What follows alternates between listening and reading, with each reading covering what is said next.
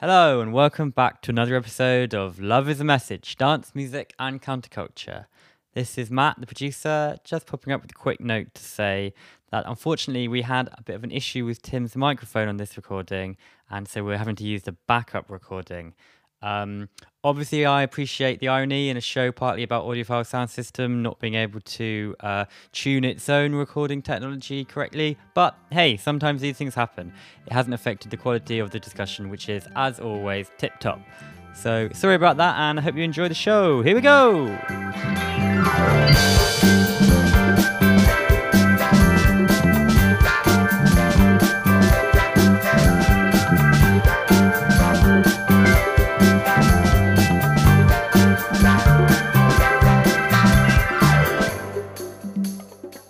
Hello, and welcome to Love is the Message, a podcast about music, dance, and counterculture. I'm Jeremy Gilbert. I'm here as usual with my friend Tim Lawrence. Hi, Jeremy. And we're going to be talking about DJs, the kind of birth of the concept of the DJ as a particular kind of artist. So, Tim, when does this start? This this idea of the disc jockey? I'm not sure I know exactly when it starts, but the disc jockey becomes um, someone who uh, is arguably significant around about 1965. In 1965, Sybil Christopher opened a popular discotheque in New York called Arthur. It was the kind of first democratic discotheque. It was the first one to, call, to sort of attract a sort of a, a sense of a wider public, although that public was still ultimately quite limited. Before Terry Noel, who was who was the kind of main DJ at Arthur, the previous significant figure, if you like, was a guy called Slim Hyatt, uh, who was the African American butler of the owner of the of Le Club, which was the first French imitation discotheque to open in New York, which I think was 1961, could have been 1960. So it's kind of almost significant. It seems to be almost significant that the first kind of the, the first DJ in New York was hired as an afterthought by the owner, who just decided to kind of get the butler, somewhat demeaned kind of figure, to kind of be the D, be the DJ. So Terry Noel kind of stepped in in '65 in Arthur, um, and he became sort of a, a kind of he, he was a rec- he became a recognised figure. He uh, thought of himself as a puppeteer. These were the words he used. That was one of the words he used to describe himself when I interviewed him uh, in kind of early research for Love Saves the Day. So his his role was to kind of manipulate the audience, manipulate the crowd. And uh, because the role of the DJ at this particular historical juncture was to help uh, discotheque owners earn money at the bar, um, one of the things that the DJ was required to do or was encouraged to do was uh, was to get people to drink.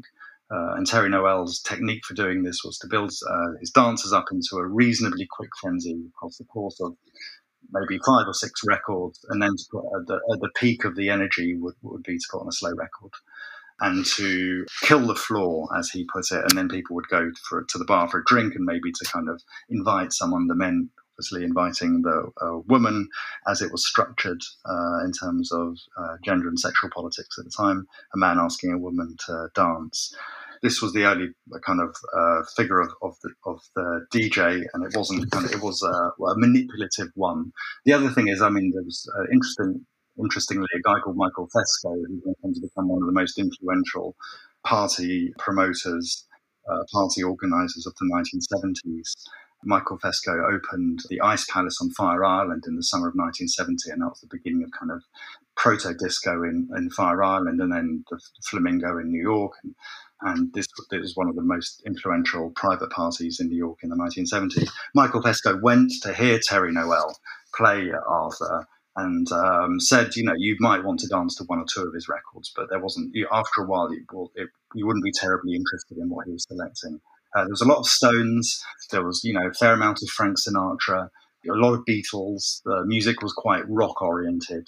Uh, there wasn't an awful lot of soul. There wasn't much funk. The crowd was almost entirely white and almost entirely straight. It was only admitted as straight. So this is the kind of early shaping of kind of of, of, of the DJ um, beginning to emerge as someone who's a figure of attention, someone who can do things with records to kind of create a certain effect, but it's yet to kind of uh, have kind of counterculture shape its contours really in the way that we would soon go on to see with David Mancuso and Francis Grasso. So if we're going to hear an early record uh, of, that Terry Noel would play, uh, he went on, I think, to, DJ after uh, after Arthur at a place called Salvation, and one of his favorite records there was the Chambers Brothers. Time has come today. And this is kind of interesting record because it does um, bring in uh, certainly soulful elements into rock. Uh, there's a lot of heavy psychedelic elements. Terry Noel was kind of very open to you know experimenting with kind of hallucinogenics and all sorts. So he was um, he was open to this kind of sound. So this was one of the kind of one of Terry Noel's big records. Now the time has come.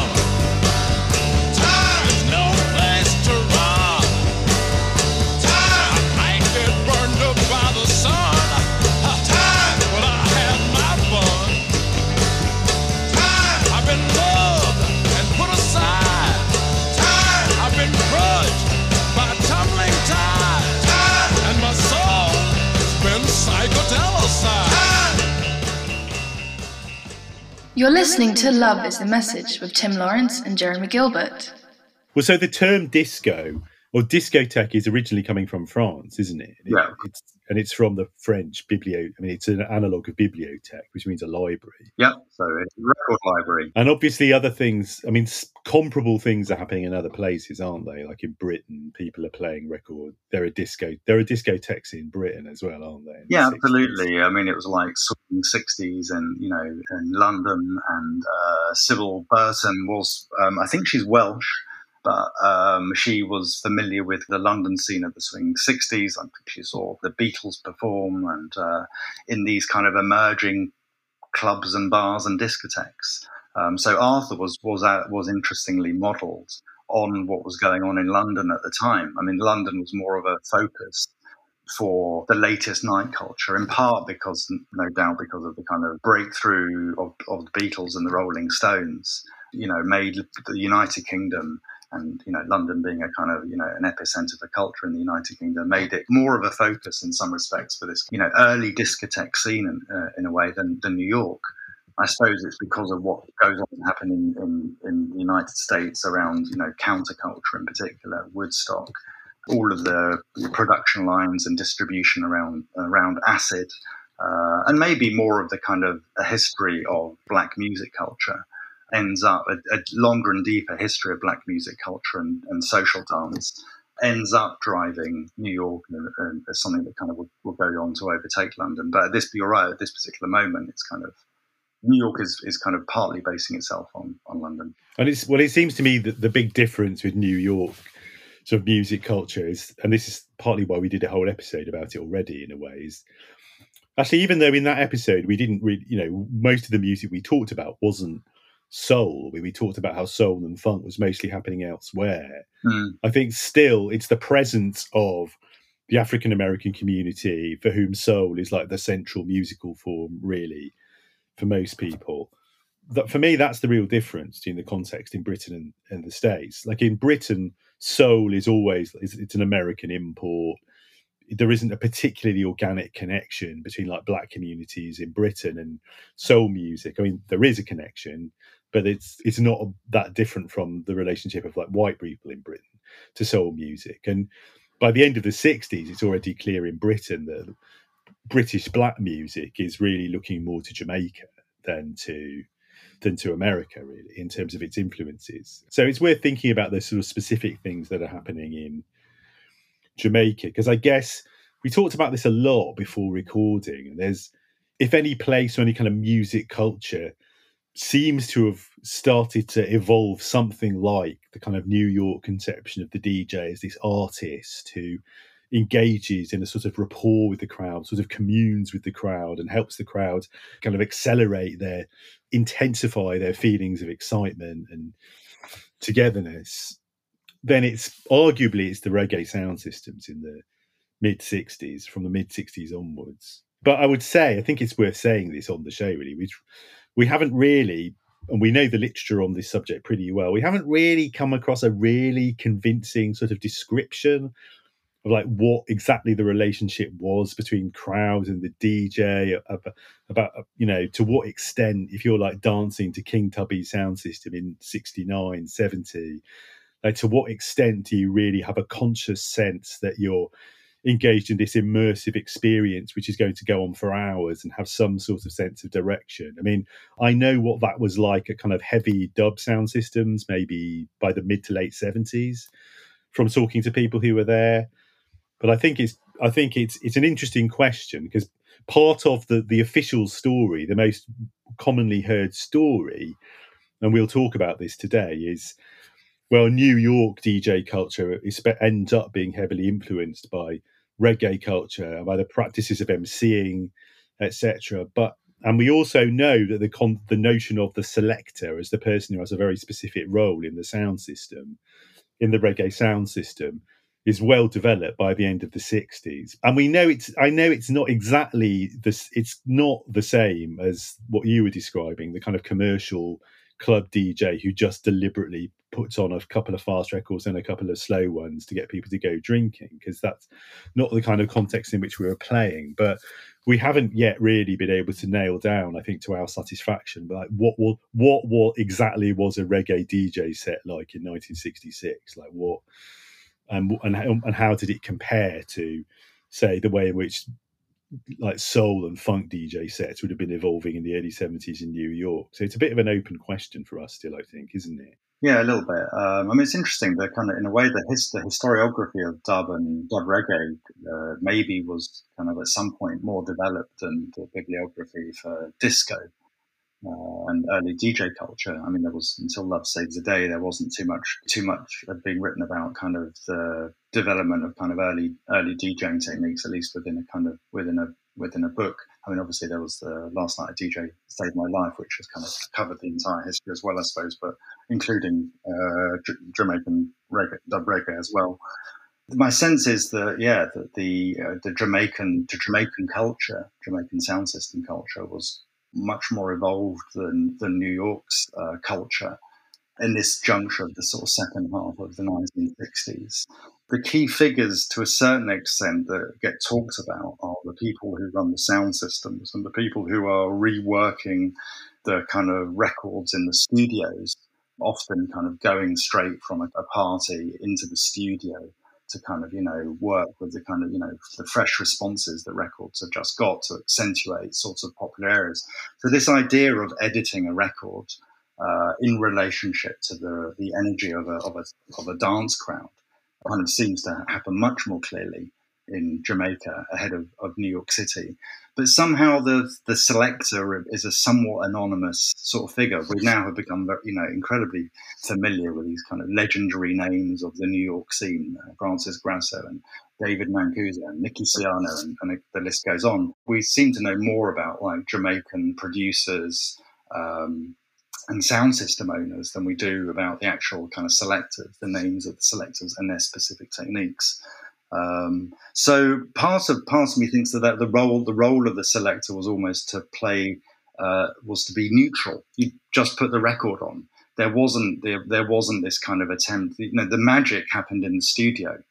Um, that was where the work was kind of already done, and the, the DJ was just kind of the kind of a sort of a somewhat more, uh, you know, uh, the role of putting on the record. Then there's the there's the task of reading the energy of the crowd and having a party run run for several hours.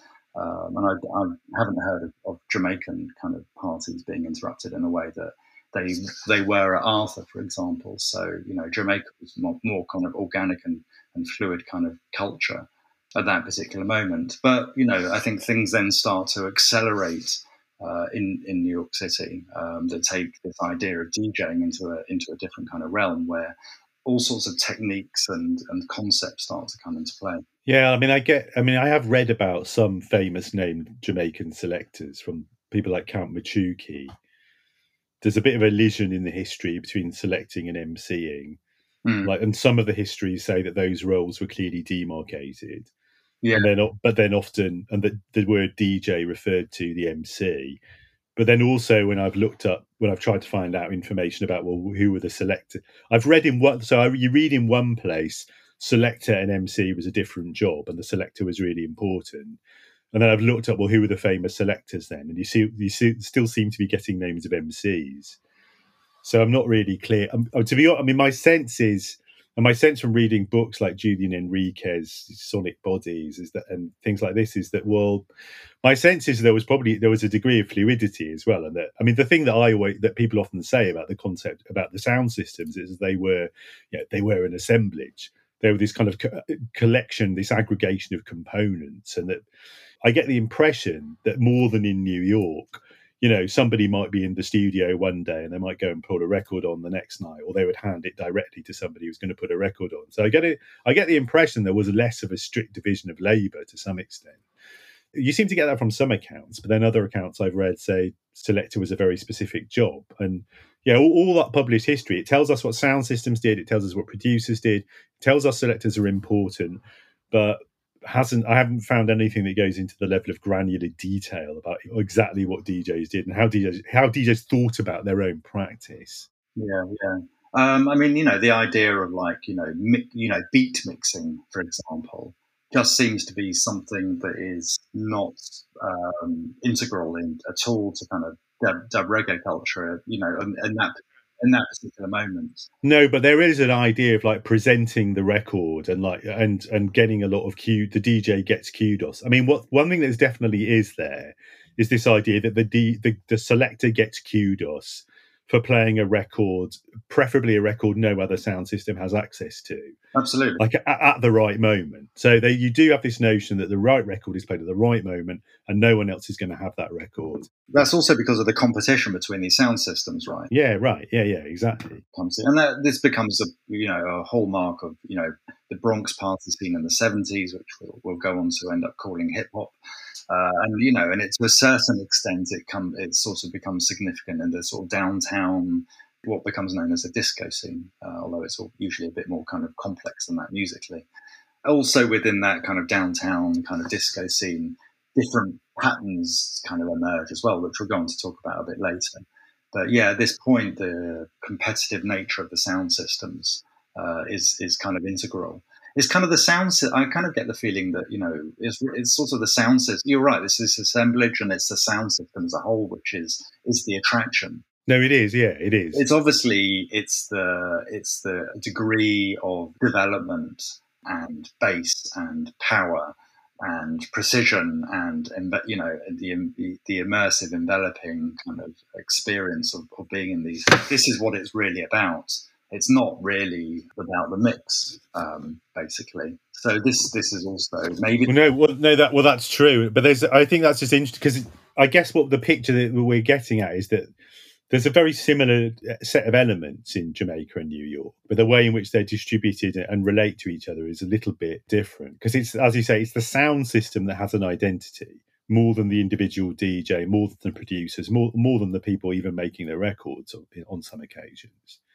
It's the it's the sound system that has an identity, and then everything else it feeds into that. Everything, all those other elements contribute. But this includes even the role of producers. I mean, producers are associated with particular sound systems. I mean, King Tubby is a sound system guy before he's a producer, and he becomes a producer so that he can make the you know the freshest cuts for his sound system it's the pro it's, so it is it's the competition between sound systems and it's the desire for your sound system to have the best most cutting edge most danceable sounds.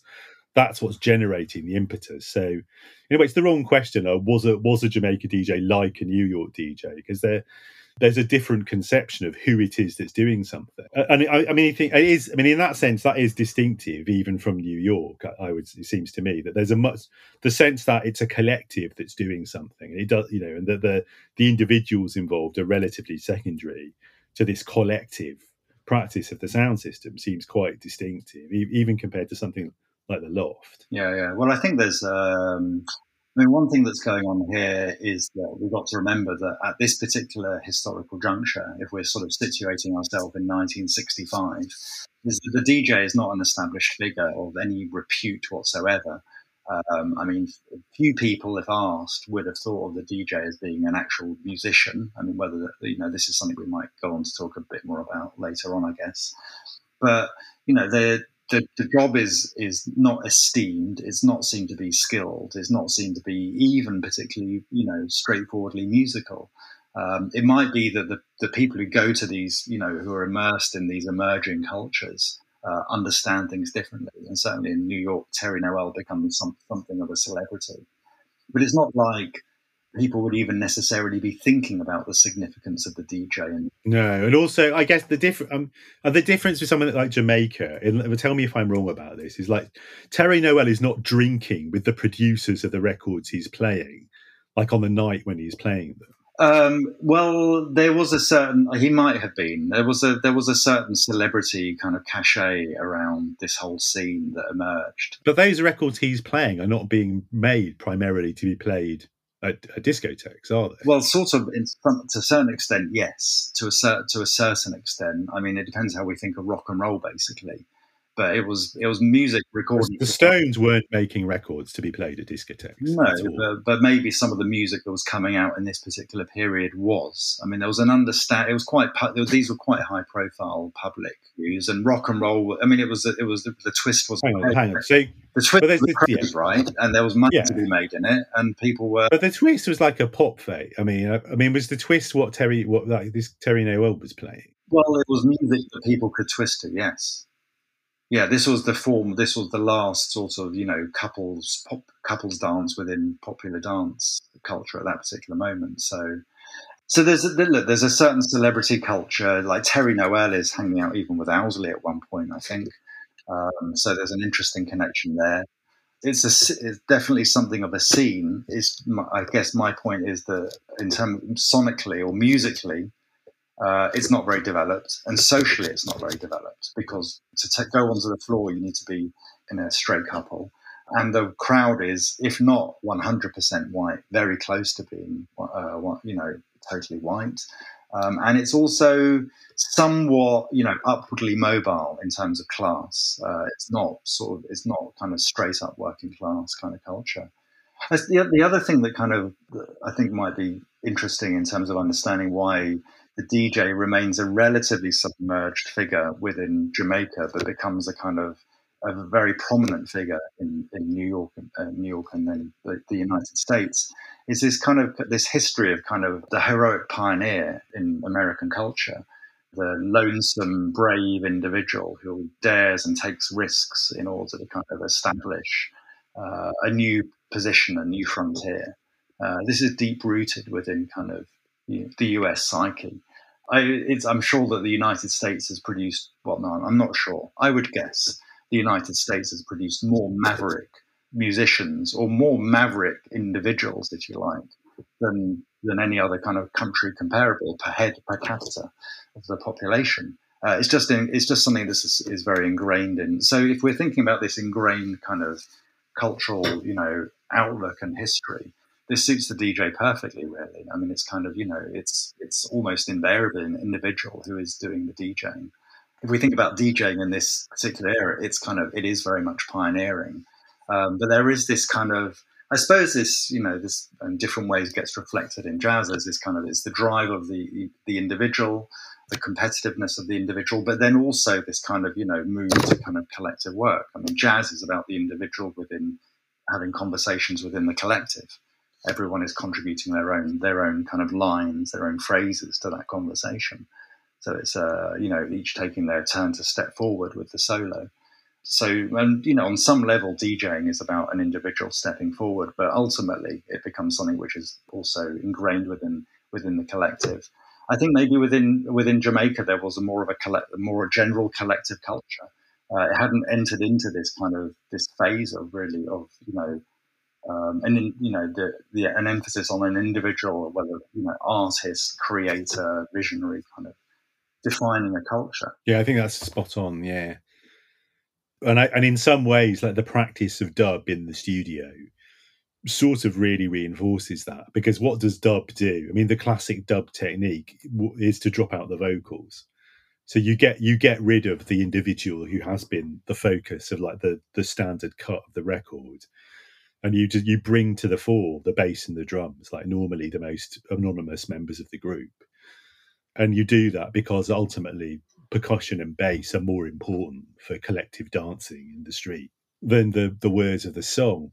So i guess we should hear an example of that. So that that dub practice in the studio which is really really important and it's really important because it, it's probably the it's the first significant tranche of producers doing this on really cheap equipment for me that's the big difference with like what's happened in say in britain in the late 60s with the beatles and pink floyd like messing around with studios they were using really expensive gear that like only only emi had it whereas in Jamaica is like the first significant instance of people using relatively cheap mixing desks to explore the, those possibilities. And so I think one of the first dub albums, it's not the first single. I mean, there's a, there's been dub singles since the beginning of the 70s, but I think the first dub album, or one of them, is Blackboard Jungle Dub. Lee Perry and the Upsetters, uh, with King Tubby also uh, involved. So we should hear something from that.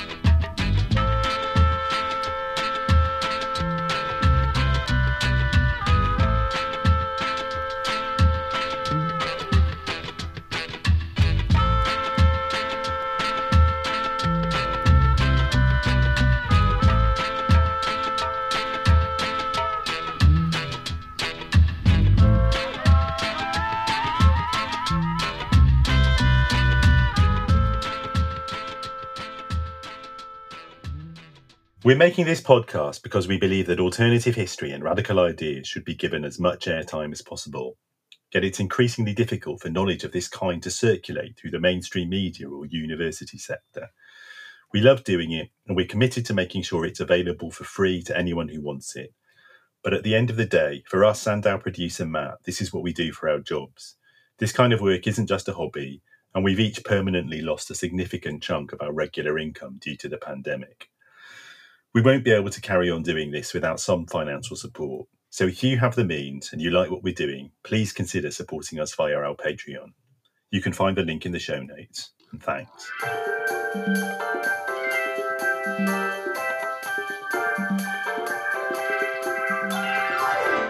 So, all right. So, back in New York, I mean, Tim, you've already talked a bit about the sort of cultural conditions which lead to this idea of the DJ as, in some ways, the central figure of the dance floor experience, like almost a sort of leader figure.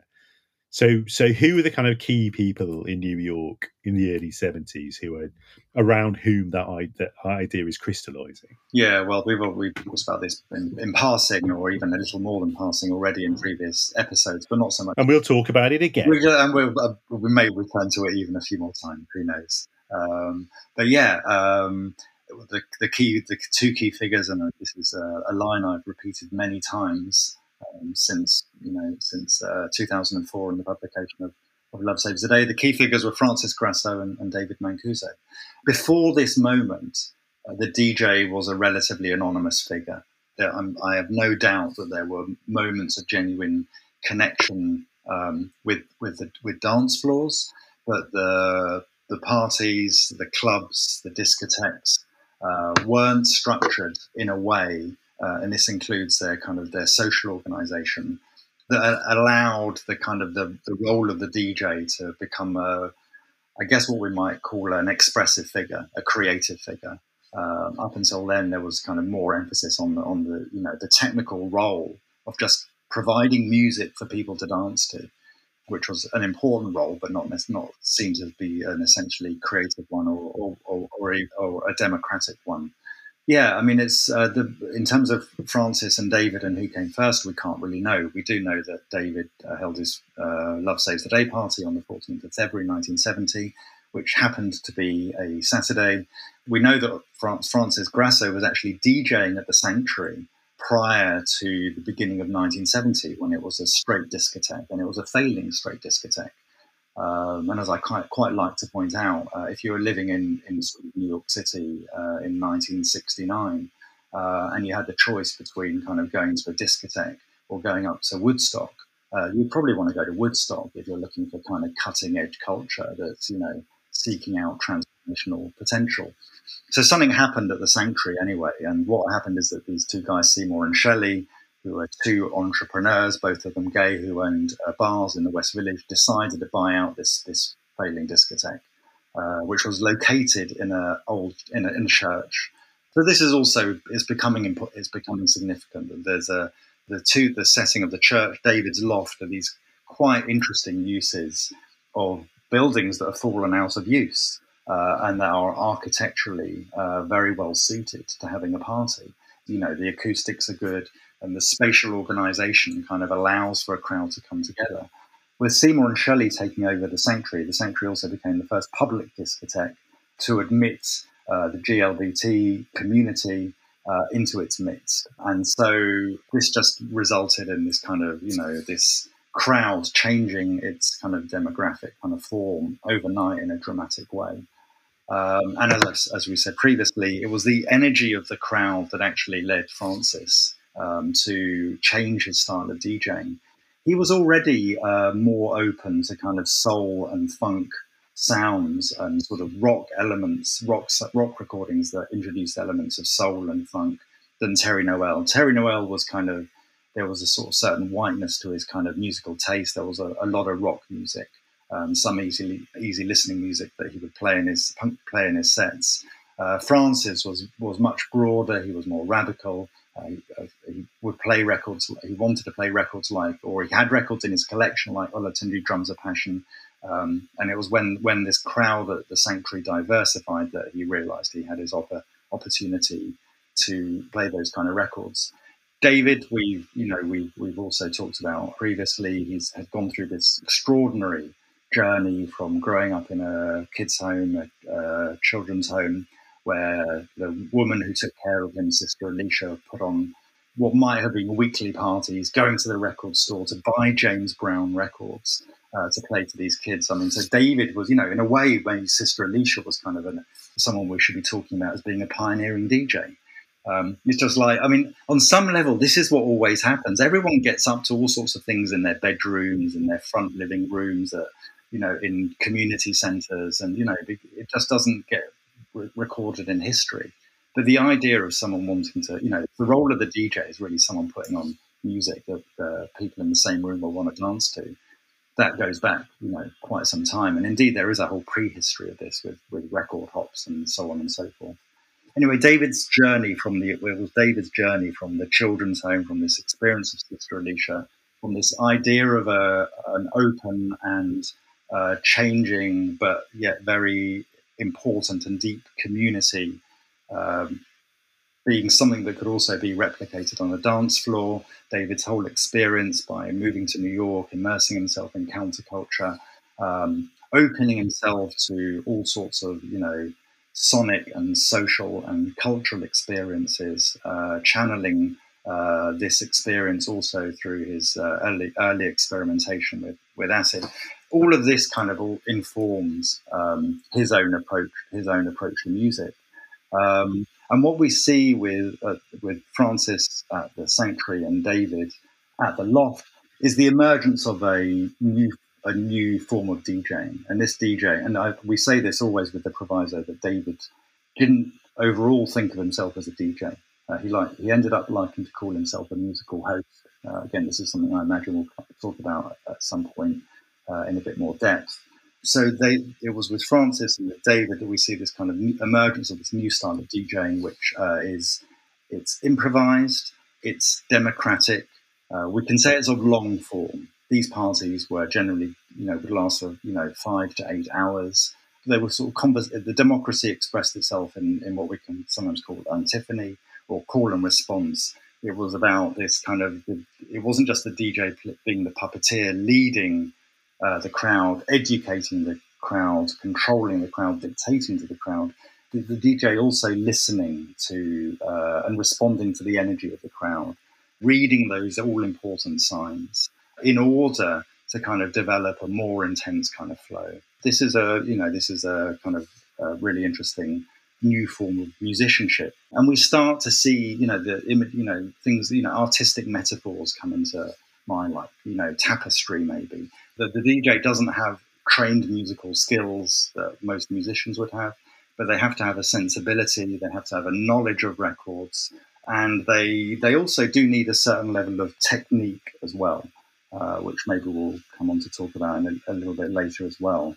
But really, this is this emergence of a, a, a new kind of a. I mean, if we're uh, talking in terms of uh, you know of, of, what we were discussing in Jamaica previously, this is the beginning of a kind of a convincing assemblage in, in New York City. Well, I think it's really it's interesting that something is emerging, which is a sort of cultural practice that will end up coming to be really central to how, in later decades to how people think about you know, what it means to re, to engage with contemporary culture in a whole range of ways. I mean, by the nineties, the DJ becomes this sort of archetypical figure of the person who's kind of navigating the sea of information, and but it's emerging in this early stage in a way which is which prefigures all that, but it's also it seems like it there's no se- separating the emergence of DJing from the emergence of crowds in these particular contexts. And I mean, just as the Jamaican sound system, we said, has a specific identity, has an identity which is bigger than that of any individual component. I mean, it seems like you know, without the sanctuary, there isn't. I mean, Grasso isn't the, the same kind of figure, you know, and obviously without the loft, like David isn't the same kind of figure. So in a way, it's difficult to isolate sort of DJing from the emergence of you know club club culture, dance culture generally. And that's a really good point. Actually, I'm going to interrupt you a little bit because yeah, this is one one of the things that marks marks the 70s is just how rooted sort of many DJs become with the actual places where they play. And when they and they become these kind of they got, do become these legendary, heroic, semi worshipped figures in these places but then when they play outside of them, they never are able to quite repeat what it is that they can do in their, you know, in their kind of primary or, or home venue. I mean, Larry Levan would go on to become a, you know, an example of this. Uh, in the garage, he, you know, he had his good nights and he had his bad nights. Um, within those nights, he could, you know, there was there were variations, but he he developed this clearly. You know, he was um, this highly developed figure in terms of how he would DJ, and he had this very deeply developed kind of relationship with the with the Paradise Garage crowd. Plus, he, you know, you know, maybe Jamaican style, as we as we know, and we'll go on again to talk about this more. He was integral to the building of the sound system at the Paradise Garage. He said what what he, he described what he wanted that sound to be like, and he got pretty involved with. Uh, with kind of shaping the, the components and the setup and all sorts of things. When Larry they went to play in other places, in, including whether it was going to be in, in Zanzibar or whether it was going to be in years later uh, uh, in London, he he had the name. People understood what his skill was, but something was always missing. This is what people who had heard him at the Paradise Garage would say, and so this this also reinforces this idea of the DJ being part of an assemblage uh, you take the DJ, you know, out of that, and they become they become less less compelling, less convincing. Tune in, turn on, get down. Good. So I think another key element of the assemblage, the collection of bits and pieces that makes the dance situation work. I mean, including the sound system and the space and the people and the DJ uh, is the music, mm. the records. Yeah. So I think we should hear. I think you should introduce a record. Yeah, I think that's uh, yeah. So um, so what what what I wanted uh, to play uh, for for uh, at this at this point is the break from Chicago's "I'm a Man." Effectively, this was a record that Francis would play at the Sanctuary. David would go on to it would been one of David's most important records at, at the Loft as well. This is a kind of raw, quite funky rock record that then has this extraordinarily funky percussive break that uh, goes on for a good few minutes. Uh, and Francis took this, uh, took the break, and when the break came in, and this was an example of kind of early kind of DJ technique, if you like, when the break in Chicago's "I'm a Man" came in, Francis would mix in Led Zeppelin's "Whole Lotta Love." or rather, he would mix in the vocal break from whole lot of love, where it brings in the kind of you know somewhat orgasmic kind of groaning parts. And Francis told me when I interviewed him about this that he uh, apparently the vocal break in a whole lot of love lasts exactly the same length of time as the as the percussive break in Chicago's "I'm a Man." So this is an example of something that I don't, as far as I understand, it wasn't happening in Jamaica and wasn't happening previously in New York City either. This is an extended mix. Uh, it goes on for a couple of, you know, two, I don't know if it's two or three minutes. It's creating a new piece of music by using two existing pieces of music.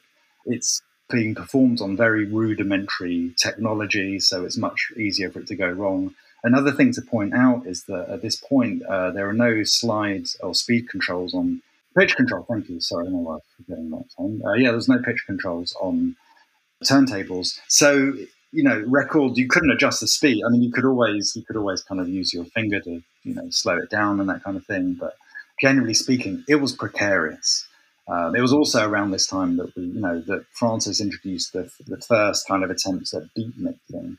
And, and what Francis would do with that was he, he had to know his records well enough to know what the, the BPM effectively, the beats per minute, the speed of each record was going to be in order to bring in a record that was running pretty well at the same uh, rate as the as the record that was already playing.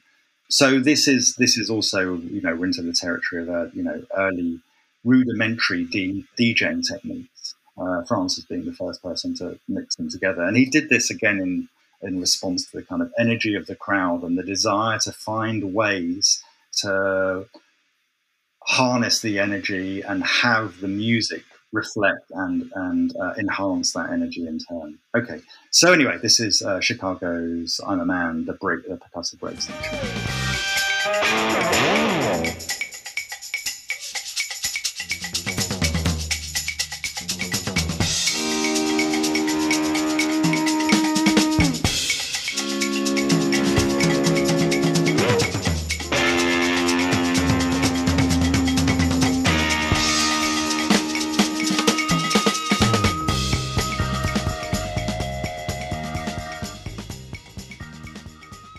You're right. I mean, what's happening, what never really happens in Jamaica actually is the fact that this music is being made primarily for dance floors leads to a big culture of very extended mixes. You know, anyone who collects Jamaican music will know it's mostly, it's nearly all seven inches always and like short tracks. So that is a really interesting thing that starts to happen that the idea that DJs are going to be playing long sets, that crowds are going to really want to get into a particular record, you know, in a, in a big way. It all contributes to this notion of extension and the extended mix, which really is a, you know, it really is a kind of key development of this time, and it is it's really interesting. I mean, here the extended mixes, they're all live. Obviously, they're not on records. If a DJ wants a long record and they need long, I mean, they like long records, right? They like long records because the, the dancers like long. Everyone likes long records because they're more explorative. They open out, they take you on a journey. And already this experience on the dance floor is about having a, going on a journey. It's already elongated. These parties are already going on for several hours. Uh, I mean, after about a year, the sanctuary kind of turns into an art. It gets is constantly in trouble with the police, and it turns into an after hours venue. And at that point, it's kind of running until kind of you know mid mid morning the next day, etc. With David, we know that he used uh, the psychedelic experience, the ideas conveyed there of three Bardos to structure his sets. I think it was an instinctive thing rather than a pre planned thing. But there's already this sense of elongation. And for, for DJs at this at this juncture to play long records, they have to go to albums. You know, that's where the long the long cuts can exist.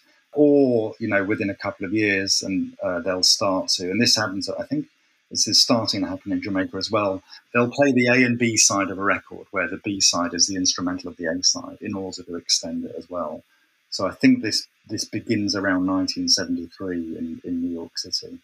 Um, but yeah, these long records, uh, you know, in and of themselves, they become something that I think can, you know, become a model for the DJs. They have their own inbuilt narratives, their own inbuilt kind of crescendos uh, they become these sort of templates for what, what will by 1975 76 become the 12 inch single um, I mean, one you know great example of, of the of this long record as a journey within a journey, effectively, is War City Country City. But um, perhaps even more influential than that uh, in this particular kind of moment was Eddie Kendricks' "Girl, You Need a Change of Mind." "Girl, You Need a Change of Mind." It has it has two breaks. Uh, it has this kind of, you know, passionate falsetto of, of Eddie Kendricks. It's soulful, uplifting, um, kind of gospel tinged record as well. And I think it lasts for, I don't know if it's like seven minutes or eight minutes. You know, it's a long track, but it became it became in this particular era, you know, the, the, the favorite record uh, of the lot.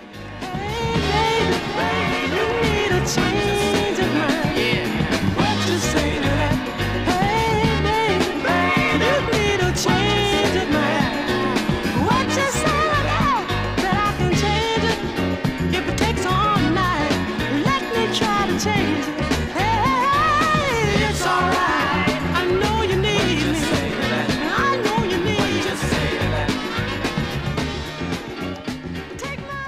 I mean, that's that track is also sometimes cited as being important because it was one of the tracks that introduced the four four on the floor bass drum pattern. When we say four to the floor, we just mean the bass drum hits hits every bar of a four bar beat of a full beat bar, rather than just hitting every other beat, which is what would have been more normal in soul or rock or things like that. And you know, in the 90s, it became quite contentious. You know, the, the fans of breakbeat music really disliked the monotonous four to the floor house beat, which house derived from disco. But it's also it's a significant sort of innovation of the moment because it seems to be a sort of template over which you can overlay lots of percussive or melodic complexity and still have a record be very danceable and because it makes you know beat matching or just programming quite easy. This is partly around yeah musicians uh, and record labels wanting to to kind of feed a kind of an emerging market um, that they're slowly becoming aware of. Um, I mean it's in 19 it's in 1973 that I think Scepter Florence Greenberg at Scepter has uh, allows Mel Cheren to release on a 45 single what's called the first disco mix, a mix that's kind of recorded for discos. And Mel Cheren was kind of heavily involved in, in that whole emerging uh, downtown party scene. So there's the connections are being established around around 1973. Um, before then, there wasn't really much knowledge of, of, within within you know Philadelphia or Detroit necessarily about what was happening in in, in New York City clubs. Um, so, and funnily enough, I had someone uh, just email me the other day asking me if uh, Marvin Gaye had, was kind of a regular at New York City, the New York City dance scene, because of the way that re- what's going on, the recording of what's going on, was like an extended mix with records kind of merging into other records. I thought it was a great question, and I've I've always loved the way that what's going on, the album is produced. There is something kind of very you know trance-like and mesmeric about these kind of the way that tracks fuse and merge into each other and motifs and ideas are repeated. Yeah, I wanted to sort of find out more about how that album was produced and, and where the ideas for that came onto. But I'm also pretty sure that Marvin Gaye wasn't necessarily going out dancing to in, in 1970, but I need to check the read, read the biographies in order to kind of try and confirm that. But there's something in the air I think. I mean, there's also something in the air, we talked about this already, about elements of convergence and of fusion of, you know, cultural meeting, east west cultural meetings. Uh, you know, w- the way that Woodstock, you know, wasn't indeed wasn't just this kind of rock festival, that was trying to bring in music from around the world and folk elements and uh, you know funk and soul elements. So this is, you know, the, I just think every this is what's going on uh, and DJing. I suppose well, what's compelling about DJing is how DJs are supposed to be nobodies. You know, they're not. If they'd asked to join the musicians' union, they wouldn't have been allowed to join the musicians' union. Uh, they would have been told that they were kind of breaking. Basically, they were breaking the union uh, by having you know unskilled, you know, untrained workers taking taking the livelihoods away of, of trained musicians the DJ coming in who's much cheaper than than employing a band. I mean, these arguments were going on. I mean, I did want to kind of sort of yeah, glad dropping this in because it was it was quite significant in the late '60s of this uh, tension that existed between the musicians union and the DJs. The DJ was supposed to be this nobody and was supposed to not indeed have any skill, and they, you know, they it's not like they cut these particularly you know had these particularly impressive CVs, they were tended to be kind of somewhat dropout kind of figures or kids from you know working class immigrant families that didn't have a particularly rosy future to look forward to, and all of a sudden they enter almost by accident these party spaces, and at this particular historical juncture, history is just speeding up around them in terms of the way that all of these different groups of people and different sounds and different you know are coming into con- uh, coming into contact and what better figure is there to kind of accelerate that process of contact than the DJ? Music, dance, sound systems, counterculture. This is Love is the Message. For most of the 20th century, or for much of the 20th century, you know, if people people went out dancing, they went out dancing to, to live music. And that was a real thing. And it's also it's not the case that people going out dancing in big groups wasn't invented in the 60s and 70s that people music you know, the dance halls were, were huge and were full all, all over the countries um, you know in every country we've talked about. And it, and it is true. And i think it's something it's a theme for us to think about like all the way through the show that and this was something david was himself always really aware of actually uh, that well the, the ways in which music culture has evolved ha- haven't just been the result of like cool new ideas coming along and people getting excited by them they've also always been in response to uh, various sets of economic imperatives and the imperative of venue owners and record companies and people making soundtracks and people making music for adverts and all these other people.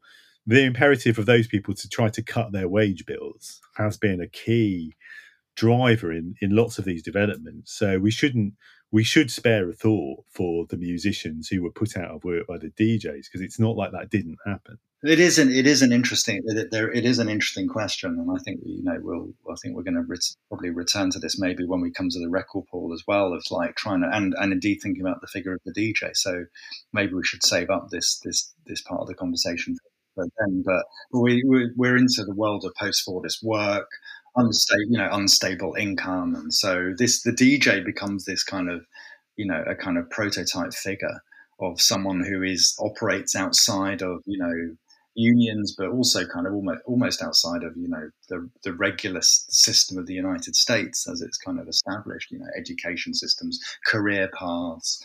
They're kind of disruptor figures. They're also these they're these channels, aren't they? they kind of all these energies get fed into them, and they process these these energies and and kind of you know and uh, through through these these quite these quite instinct instinctual kind of selections. When I started to write uh, Research Love Saves the Day, which was going to be a different book altogether, it was going to be a book about house music. My uh, entire assumption was that the um, the pioneering DJs of New York City were African American, and that the key figures also were Larry Levan and Frankie Knuckles, uh, who were the kind of you know the pioneering figures of contemporary dance music culture. I mean, African Americans played a central role; um, they were absolutely integral. Um, but it's in, it is sort of interesting to I think, given we're talking about DJ DJing in this episode, I think it's worth noting that the first generation of kind of recognized DJs when DJing became something that its influence and its importance and its kind of pioneering status began to be recognized, if only by, by crowds. This first generation was almost entirely Italian American. Uh, we've already got Francis Grasso and we've got David Mancuso, but uh, Francis is two kind of um, you know closest um, you know um, apprentices effectively were Steve D'Acquisto and uh, Michael Cap- and Michael Cappello. Other key figures were Bobby Guttadaro. Uh, you know, the, the another key, key, key early figure was Nicky Siano. Wherever we look, we um, uh, Joey Bonfiglio uh, or Filio. Uh, we there's just like there's this, this kind of absolute centrality of, of Italian Americans. The easiest way of explaining this uh, is to note that many of the discotheques, the public discotheques, uh, had connections to the mafia. So it was just um, there was just a kind of certain ease of kind of of fami- or familiarity when these bosses or the people representing these bosses were going to kind of bring in a DJ. Uh, it was easier or easiest if that uh, DJ was going to be Italian American. Whether there was also some racism at play in in these these uh, choices, I, am not entirely clear. In part because yeah, these these these like these key figures, Seymour, Seymour and Shelley, are just not around. They disappeared uh, years and years and years ago. Um, so it's hard to make that judgment. But also, African African American DJs were very prominent within a mobile scene, which was kind of active in Brooklyn and the Bronx. Um, and they became very early on became also significant in the sort of downtown and mid, and to a certain extent midtown scene in Manhattan. Tee Scott, Terreno Tee Scott, started to play, I think, at Better Days, perhaps in, I'm not sure if it was 1971 or 72. Uh, and he was just brought a kind of uh, solid, uh, devoted, um, passionate, joyful, soul funk, proto disco aesthetic uh, to this club, this tiny club called Better Days, which was located near Times Square So one of uh, Tee Scott's kind of classic early Better Days records, Sugar Pie Guy by the Joneses. Say I really need you, need you. There's no exaggeration. To say I'm gonna please you, please you is not just speculation. To say I'm gonna keep you with me is my determination.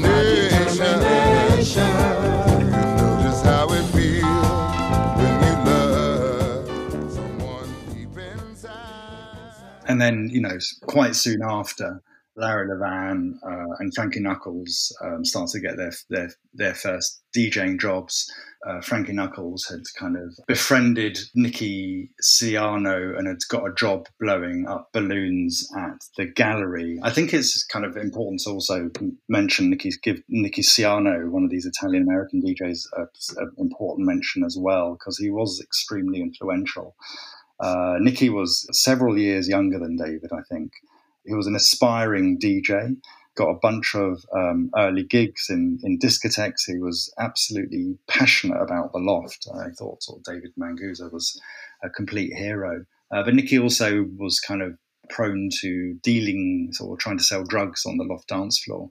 And for David, that was an absolute no no. Uh, he didn't want any financial transactions to take place um, in his home. Uh, so on the third count, on the third time Nicky Siano was caught, he was kind of kicked out. Uh, and he responded by deciding to open his own private party because up to this point he'd been playing in public discotheques. His idea was to open a straight version of the loft. And he tried to do this uh, with uh, a close friend of his uh, called Robin Lord, uh, a female friend and it opened. I can't, not quite sure if it was November '72, late '72, or very early '73. Um, but it kind of more or less flopped. But then David went to Europe in the summer of '73 at the last loft party that David held before going away that summer.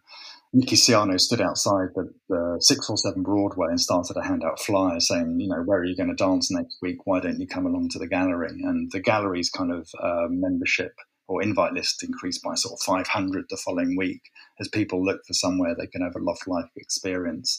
Uh, Nicky kind of uh, hired Alex Rosner, who was already had already working with David on the Loft sound system. David would later go to the gallery and said that of all the parties that kind of opened in the slipstream of the Loft and tried to imitate it one way or another, or at least draw inspiration from it, maybe I should say, uh, he felt that the gallery was the closest to the Loft. Um, but the thing, the, point I kind of, I suppose, really want, that was a bit of a long intro, maybe. But the point I really want to make is that Nicky emerged as a different kind of DJ, and I think it's probably we just kind of want to, you know, track these developments because uh, they're reasonably significant. Um, I mean, Franco introduced rudimentary mixing, uh, but it could be rough. And by around 73, Franco's career was already nosediving. It also didn't help that he'd been basically beaten up by the mafia for kind of just like, you know, just taking on a job in the wrong discotheque, basically. Um, so his career kind of, you know, starts to get a bit bumpy. You know, David was pretty radical, but there was something uh, in the way that Nicky conducted himself just in person that was even more radical. There were no boundaries kind of with, with Nicky. He's this flamboyant, polysexual, exactly. you know, very you know upfront about his drug use. So Nicky had a different personality to David. He had a, a, crowd that was not that dissimilar to David's in the end, but he had a different kind of personality, and he just ended up becoming a very different kind of DJ as a result. Partly he was, as you said, it was kind of more expressive and more flamboyant. So. Uh, he was much more into kind of female vocals, you know, that express kind of different forms of emotional intensity than than David was. Um, but he was also just kind of a busier, kind of um, more um, proactive. I think is one way of putting it. DJ. Uh, one thing he would do is he would change the speed of a record if he if he if he needed to do that to make a to make a mix. Someone like Francis Grasso. Uh, and also David saw this as sacrilegious, and they thought that the dancers would know that the record speed was being changed and that they wouldn't necessarily like it. Uh, that you shouldn't interfere with the original record. Uh, they both believe this, whereas Nicky was a kind of you know to hell with it kind of figure. If it, if it was you know in the in the spur of the moment, the ecstasy and thrill of the moment, he would be he would do whatever uh, he needed to do to kind of accentuate the, the kind of mix. So he would change the speed. He would also interrupt records in mid flow in order to kind of establish kind of, you know, uh, more developed kind of mixes, not just wait for a record to kind of reach its last bars and then bring in the next one. But he would interrupt records if the if through listening uh, with the headphones, that seemed to be the right moment to kind of make the switch. So there was there was kind of much more drama uh, and energy uh, that came through in, in his mixing. Um, and he also introduced three turntables. Um, I think that there had been this had been used even briefly in the '60s at one point, maybe even by Slim Hyatt. Um, but with Nicky Siano, it became something that was kind of very much focused as part of the kind of creative process that heightened the drama. Uh, one of the things that he liked to do was kind of play uh, sound effects of, say, jet uh, jet planes taking off, um, and he would kind of use this as the bridge between two records. So this is how the third turntable came into use there. And I think Nicky, as far as I'm aware, was the first DJ to at least use the third turntable in a really sustained way. So a different kind of level of DJing has come, has sort of came into being uh, with Nicky. I mean, it might be, you know, I've mentioned Francis, that Michael Cappello was a very skilled mixer. He was very smooth, very instinctive. There was a kind of elegance and, uh, you know, a rhythm to what he was doing that was kind of much more nuanced and much more polished than anything that Francis Grasso was achieving at the Sanctuary and uh, anything that David was trying to do at the Loft, because there's this kind of technical level of, of you know putting on records wasn't of a huge amount up to Dave. Dave just wanted to mainly get the the needle on the record without kind of you know without it skipping or sliding or whatever it might be. Um, so it's really, in a sense, with Nicky, I think we sort of have the birth of kind of the modern DJ, if you like. You know, he develops r- radically what Francis and Michael Cappello and Steve D'Acquisto and others are already doing. He draws heavily on David, but already David is kind of withdrawing from this kind of you know this conventional role of the of, of the DJ or the new model of what the DJ is to be, which is a performer. Okay, well, this is um we've mentioned before that novel "Dancer from the Dance" from uh, Mm. what's the guy's name? Andrew Holleran. Andrew Holleran, which is a sort of classic novel, early novel about people going to the sanctuary mostly. But the record that gets mentioned there is like the big anthem of the not of the of the sanctuary, which was also of the a big anthem at the gallery, is Zulima's um, "Giving Up Is Hard to Do."